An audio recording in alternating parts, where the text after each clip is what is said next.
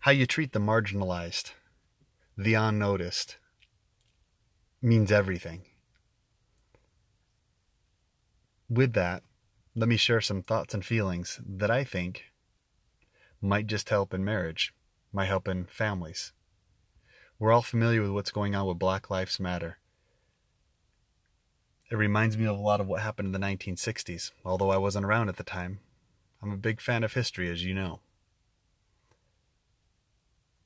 There are times where we need to take a stand and help those who are getting hurt.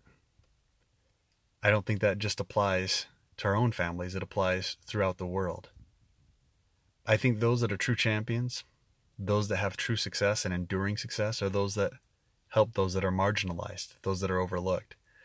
Some of my heroes Nelson Mandela, Gandhi, Winston Churchill. Not people who are perfect, but people who, when others were hurt and others were getting beat up, they took a stand. Not necessarily with violence, but they took a stand, maybe with words, sit ins, whatever it took to be able to make sure legally and rightfully that things were going to change.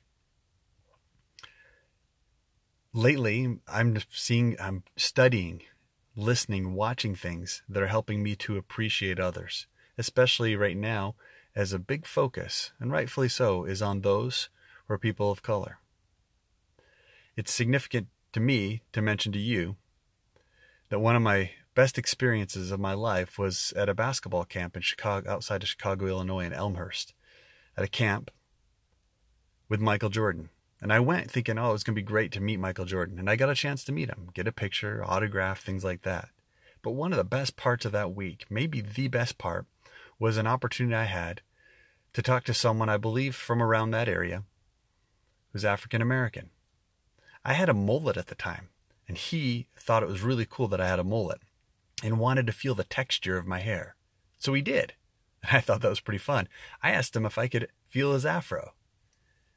We weren't judging each other. We weren't angry at each other. We just thought it was cool.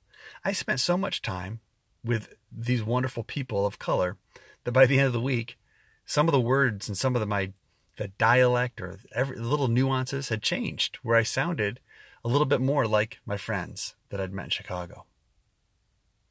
Years later, I had an opportunity to start a business with an African American. But I didn't really think about him as an African American. I thought of him as a business partner, a good friend, someone who actually reached out to me for a business partnership because he was impressed with who I am. Of course, I was equally impressed, if not more so, with who he is. And so we formed a business partnership. The movies that I've been watching, Just Mercy, the new Harriet Tubman movie as well, I've been watching movies where I'm learning that maybe not all of us are treated equal. Not movies that bash police officers or bash others, but rather opens up my eyes to see what we can do to make systemic changes to make sure that more people are treated better. It's come to my attention recently that a really good friend of mine and my wife's, someone we've known for over a decade, we found out that her family, she shared with us that her family, each and every member of her family, from a young 12, 13 year old all the way up to adults, have been targeted multiple times, not because of what they've done, but because of skin color.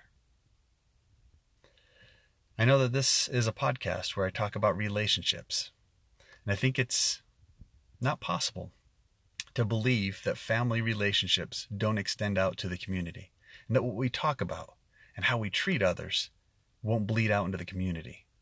Are you talking to your children? Are you talking to your spouse about what's going on?